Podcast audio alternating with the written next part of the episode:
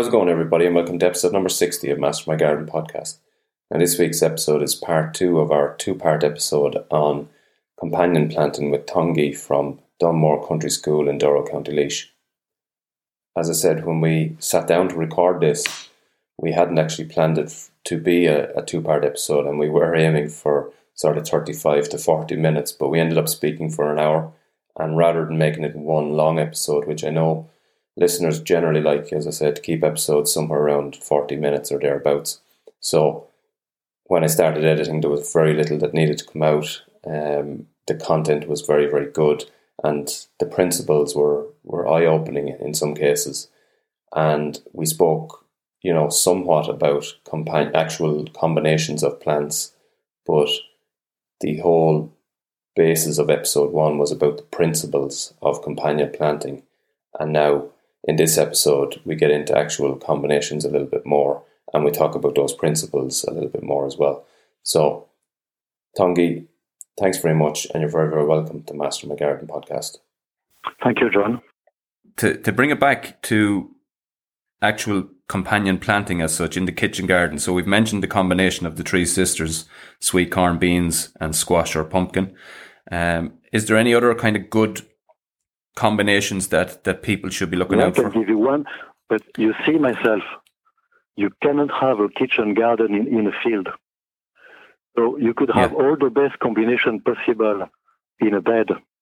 I can give you some good combination.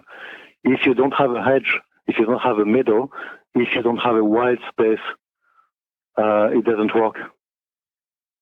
Yeah. So essentially, this is this is a complete ecosystem as opposed yeah. to I know sometimes when you when you talk about companion planting, you you see certain plants that you know these are good yeah, together. So you, you, by example, I could tell you all, all the herbs. So all the herbs like thyme, rosemary, mint, they are from the same family, the Lamium family. Uh, they are all used to for to make a herbal tea they will draw a lot of insects. Okay, yes. then something else. Do you know why we use them as a herbal tea? Okay, you use that family when you have uh, a cold, head cold, uh, caused by bacteria. So now go back to the polytunnel. You have your polytunnel, you have your tomatoes, and yeah. maybe you have noticed that sometimes they get sick with uh, some types of Pseudomonas, which is a bacteria. And if you had plants that could control bacteria, that wouldn't be a bad idea. So myself, I have in my polytunnel, I grow hyssop, I grow savory, I grow thyme, I grow mint, because they will be able to regulate as well a load of uh, harmful uh, bacteria. So that's component planting as well. Term of component planting we've plants from the same family that everybody knows, nettles. There's a great company in Switzerland producing cream and uh, beauty product called Weleda, uh, W-E-L-E-D-A. And I read quite a lot about that. They grow nettles with, with mint, with uh, rosemary, hyssop because they have noticed that when you uh, grow nettles with those plants, they boost actually uh, the essential oil. You have much better uh, quality essential oil from from the thyme, from rosemary. So that's good companion planting as well. When uh, and I actually have nettles growing in my polytunnel. It's a top class uh, plant. Then in the polytunnel as well, you have a family that you know well, the rose family. And the rose family on their root system okay. have a family of fungi called the glomus. The glomus is an interesting family of fungi because they are able to uh, process uh, phosphorus that is quite difficult to process in the garden soil. So if you had if you had glomus, then the phosphorus that you have in the soil could be processed in the better way, and then being uh, available to your plants. Yeah. So now you understand why I grow roses in my polytunnel. So this is companion planting where you can have plants that bring uh, a type of fungi. Uh, you have plants like nettles as well. They bring a lot of nitrobacteria. Don't want to be too tech, too complicated, but they bring uh, plants uh, bacteria that can fix nitrogen. So they they are very beneficial. And then as well, if you have any green flies, they are going to go on the rose and they're going to go on the nettles during the winter. So it's a very good way as well. So that's another type of companion planting is that inside a polytunnel, you don't have something bare, but you have living plants, the wall, um, even if you don't uh, eat them like a rose, but you have them during the whole season. Because if you had smaller colonies of green flies in January, you could compare that to antelopes or whatever. Mhm. When you have antelopes, you have lions. If you have green flies, you have ladybirds. So the fact that you can have plant uh, having population of green flies during the winter means that the predator of the, the green flies is actually not too far. So you see, you have a different level of companion planting. It's not one that I like because in Ireland we grow a lot of potatoes. So growing a bed of potatoes is a bit, uh, for me, I don't do that too much. Uh, it's a bit plain. But I have a very good technique where I come in March or April with my potatoes, but in a small tray beside it, I have uh, pots with lettuce. I'm going to plant the let in the same bed. Okay, I'm going to plant my potatoes. I'm going to plant lettuce on that bed, and then I have Yeah. uh, hazel that were cut. It's called a rod, hazel rod.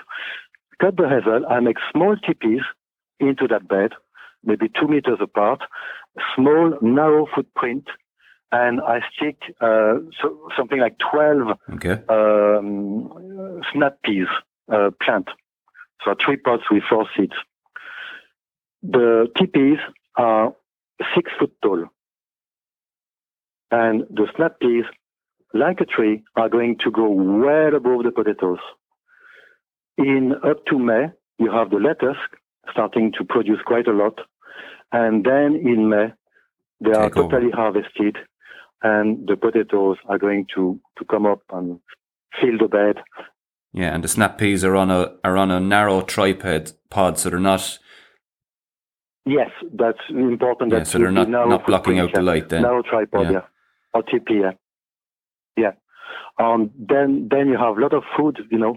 You, you, I think it's very important to mimic the, the forest. High plant, lower level on smaller level. When you think like this, um, you, you, of course you have, so you have companion planting, but then you have the opposite. Okay. So it's not always good.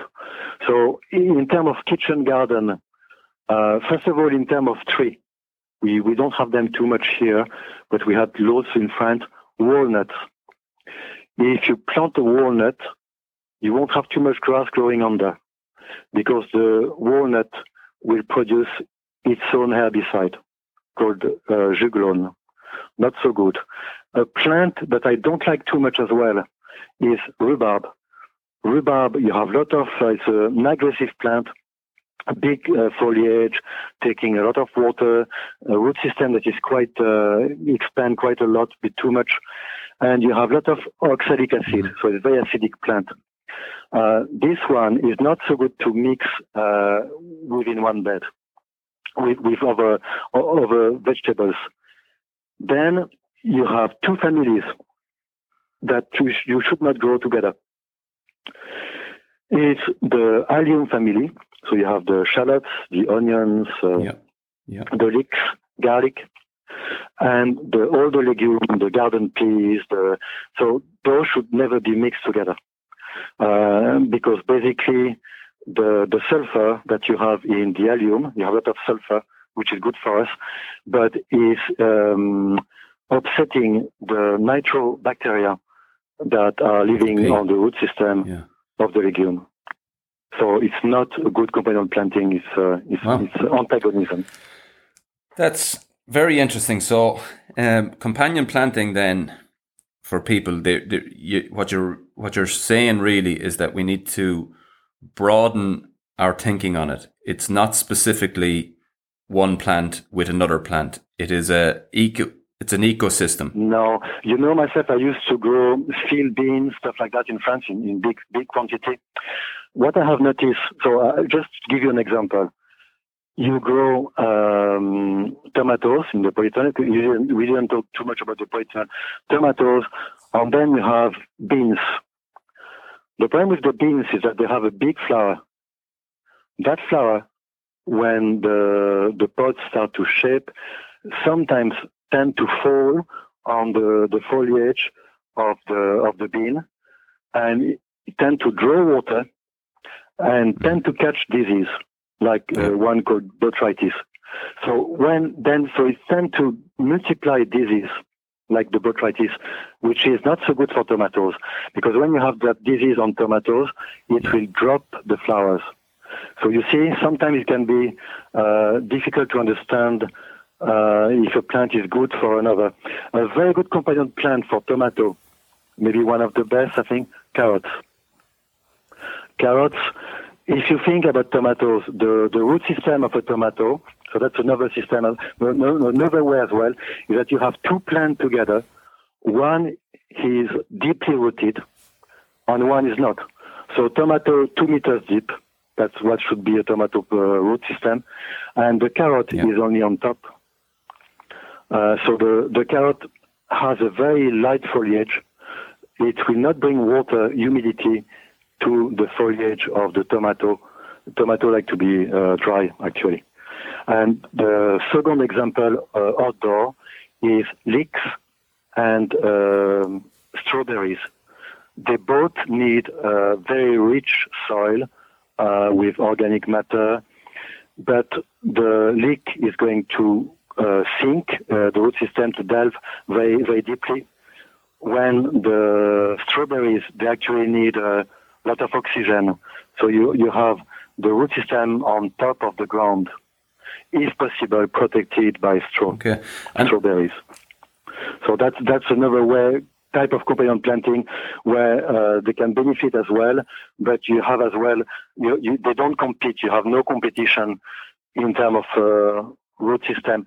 So when you start gardening, companion planting can be quite buzzing, quite difficult to understand. I understand that myself because I garden since since I'm 15, and I've always watched plants together on insects and stuff like that and sometimes it's quite difficult to understand why one would be good for another or not the other. You know, uh, by example, fennel will have the same viruses yeah. Than tomatoes, so not a great idea to grow fennel in a polytunnel with tomatoes because then you have green fly. They start to uh, sting the fennel. They get the virus, and then they inject it to your tomatoes. Not so good if you want okay. to save the seeds. So companion planting can be quite complex sometimes. Um, but if you try simple stuff yeah. like Three Sisters, like my potato with the snap peas on top, on the lettuce as well, this is so simple that works very well, and it's a good base to to to experience um, um, that type of gardening. I, I, do that mostly because when you have three eggs or four eggs, um, with climate change, uh, you don't put that in the same basket. So companion planting is a way as well to have two crops, or three crops, or four crops, or sometimes even five crops yeah. in one bed. So if you have one that is not so good, uh, the weather might turn, and then you know you get a, a better crop or better yes, yield from the other crops. So that's a very important uh, uh, is why I do it as well to, to share the risk. Yeah, it's it's, it's very very interesting. It's it's uh, the conversation has, I suppose, moved slightly different to what I thought it would, but it's it, it's it's very important to understand. So essentially, you're talking about creating, uh, you know, to sort of round off, you're talking about creating an ecosystem within your garden that has to have shelter around it first, trees, hedging, so on. Then you have to have a wild area. Yes or no? Uh, first of all, you need yeah. to keep what you have. Because if you have an old tree, 200 years old, that tree is like an old man or an old woman. It's in, in, invaluable. So before to create something, uh, myself, I kept everything I had first. Yeah. And then you add on. But be careful with creating because sometimes creating means that you remove mm-hmm. and then you start from scratch. That's not a good uh, idea in terms of nature. You have to keep what you have yeah. and then you add on. Okay. Yeah. yeah. so it's it's really a case then of using simple combinations. Your your overall philosophy should be to try and build up natural predators in the area then you're utilizing the space to the maximum following your, your forest, replicating a forest and, and layers. And within that, then you, you, you get yeah. into your companions and your, your companion planting. Uh, it's, it's really interesting, really interesting. And, and your take on composting and not doing it separate to your, to your beds is very interesting as well and makes sense actually when you, when you think about it. Um, I, am I'm, I'm still reading quite a lot of scientific papers and stuff like that. The more you read, uh, we have some very good uh, researchers in France in the History Museum of Paris there, and it's it's it's a very complex subject.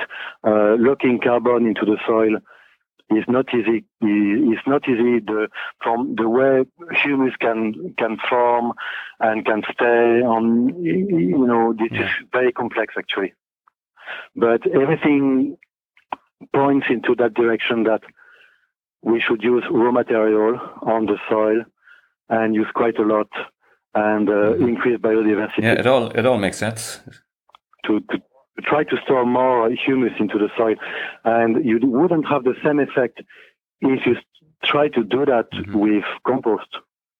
I would say in terms of pollution, because compost is already processed it's not mixed with the soil. And the, what will protect the soil are the worm casts. Those 30 kilos per square meter is 30 kilos of, of gold because it's a worm cast that is linked. It's called lombrimix with bacteria and it's uh, very solid. It's stable, you see. And when you have compost, it's not stable. It's going to see to to uh, to get um, just uh, the, the water is going to percolate on, so you're going to lose quite a lot, and then it's going to leach in the water okay. table. That it's it's amazing actually. It's uh, yeah, I'm I'm thinking away here as you're talking, so it's it's very very interesting. And as I say, it's it's after going a slightly different way than I than I thought. I, I you know I thought we were going to talk about actual you know singular combinations, but it's it's it's clear that companion planting is, as I say, a whole ecosystem that you're creating. And I gave you some combination because you know if I explain first, okay, my polytunnel I have a rose, I have four roses, okay, I have four roses, I have um, one fourth of the polytunnel where I have no crop. I don't have crops there. You're going to say, what is he talking about? I have no, he has no crops in his polytunnel. Yes, of course, I have no crops, but I grow because I have mint, I have white rocket. And when you have those flowers in your polytunnel, you draw insects. When you have insects in your polytunnel and birds as well, then you don't have to use any organic product. The worst one to use, I think for me, is garlic extract. Because everything I do there is to get insects. Insects because they are so important to regulate the population of, of the other insects that you don't want. If you start to spray uh, spray uh, garlic extract, you have no ladybirds, you have no other flies, you won't have too much wasps, you have nothing, uh, no honeybees. So you know sometimes you have organic product that can be quite detrimental. Yeah. For the Again, ecosystem. That makes they are organic, I know, but they are actually wrong. Because I think that when you have a garden like me, what you do first is that you mm-hmm. give a bit for nature. You give a bit to rewild, you give a bit with sweet and stuff like that. It can be mint as well, whatever. And uh, it gives it, it will add so much benefit. This is companion planting for me. Leaving a white space, this is companion planting. You, you get the benefit of those plants uh, like friends to develop other plants that you grow in your kitchen garden. They don't have to be side by side because they have a, like a like an aura. They have a wide effect, and they will um, the whole garden will yeah. benefit from Makes that. sense. It's, it's it's been really really interesting. Um, you're I know you have Dunmore Country School, which you run with your your wife Isabel, and that what that that yeah. is uh, a garden school essentially, and you do other courses as well.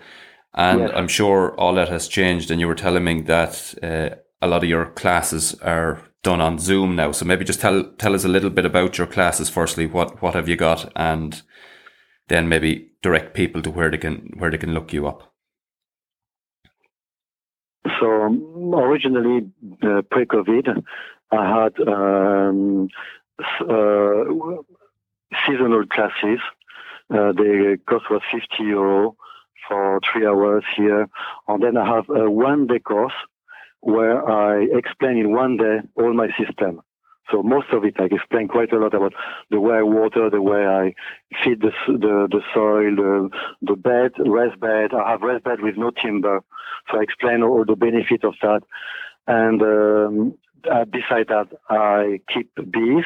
Uh, I don't like the, the, the verb keep. I think it's uh, not so good, but I have colonies of uh, bees that are uh, housed in a Warré hive, which is um, a system where you don't provide any wax, uh, anything at all. You just put the bees and they make a nest on, you know. So that was the, the different classes. With COVID, yes. I have moved on Zoom I uh, have um, started uh, start uh, your garden from scratch with all my um, ideas or concepts. It's four hours on four weeks, and it costs uh, 50 euro for the four hours. And you know, people can ask uh, questions between the, the classes. Uh, it's quite popular.